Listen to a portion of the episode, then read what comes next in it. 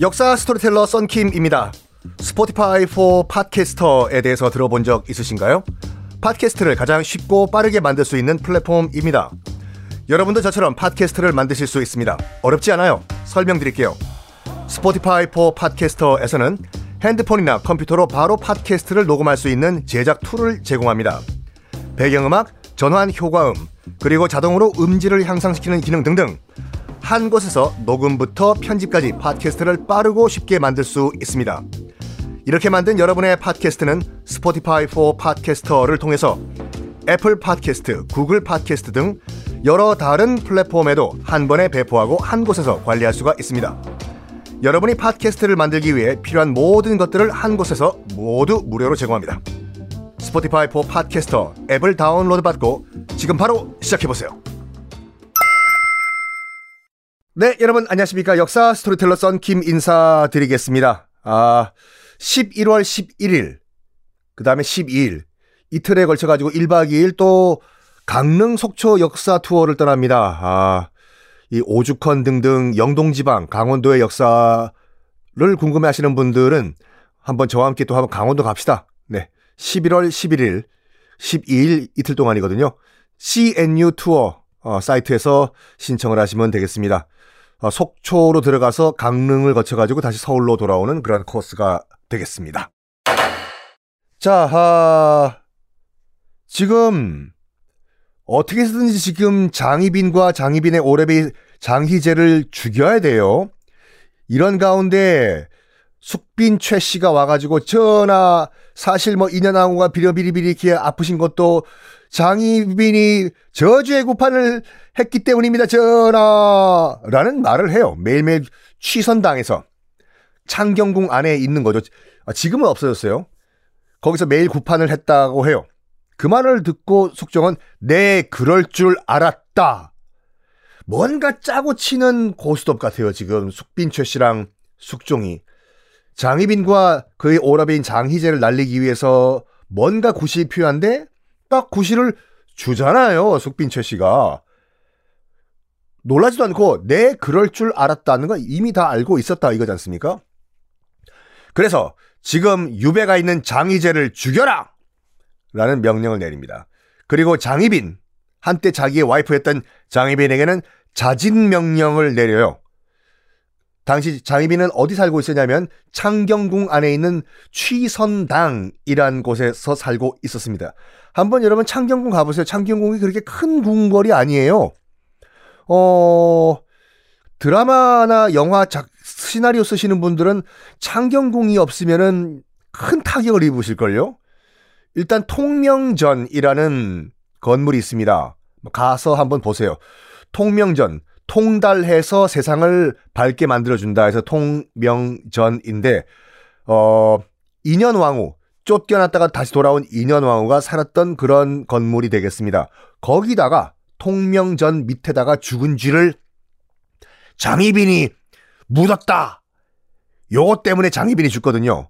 그 장희빈이 죽게 된 계기가 된 통명전도 창경궁 안에 있고, 통명전 바로 옆 건물이 있어요. 붙어 있는 옆 건물이요. 거기는 또 아유 또 내 얘기를 해야 되나 진짜. 병자호란 때 남한산성 갔다가 끌려 내려와 가지고 롯데월드 앞에서 머리 박고 이제 홍타이지 청태종은 돌아가요 청나라. bye bye.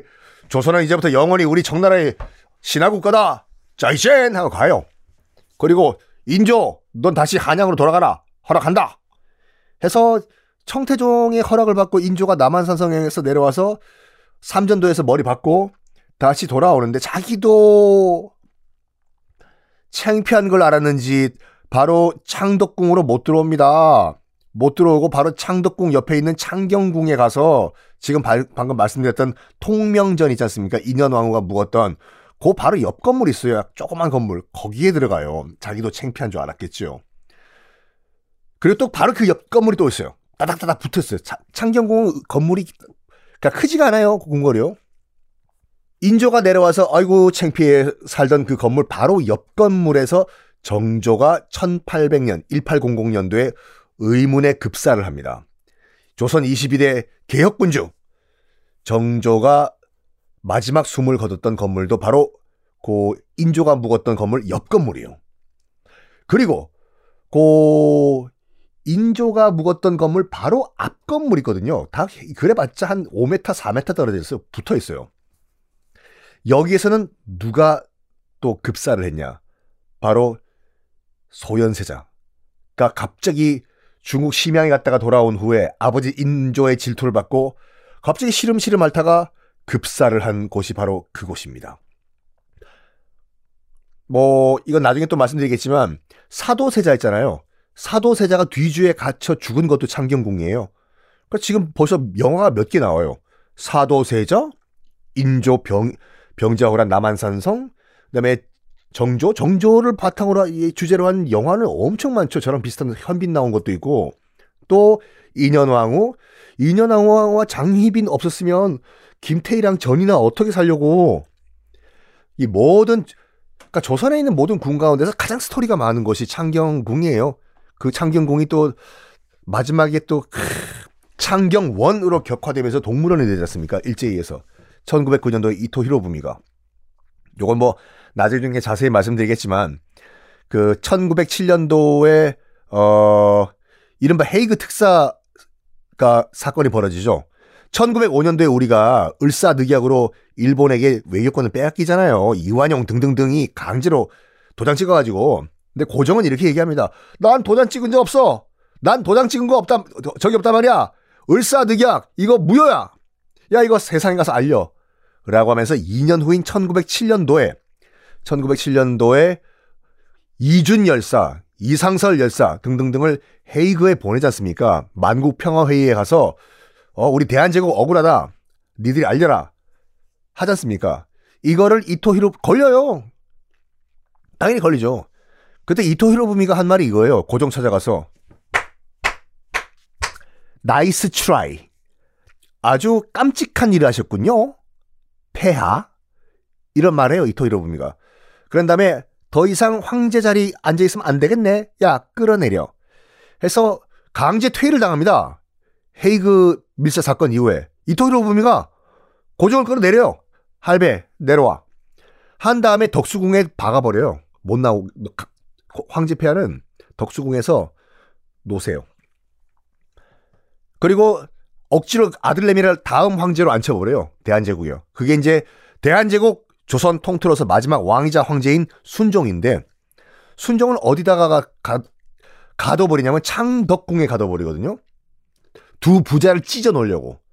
경복궁이 센터에 있고 경복궁을 기준으로 우리가 북쪽을 바라봤을 때 경복궁의 왼쪽에 덕수궁이 있고 경복궁의 오른쪽에 창덕궁이 있잖아요. 두 부자를 찢어놔가지고 서로 소통 못하게. 그러면서 뭐 하냐면 창덕궁에 계시는 우리 순종폐하가 심심할죠? 여러분 창경궁과 창덕궁은 붙어 있어요. 담 하나로. 어찌 보면 그냥 하나의 궁궐로 봐도 되거든요. 그래서 창덕궁에 표 끊고 들어가시죠. 이 매표소에.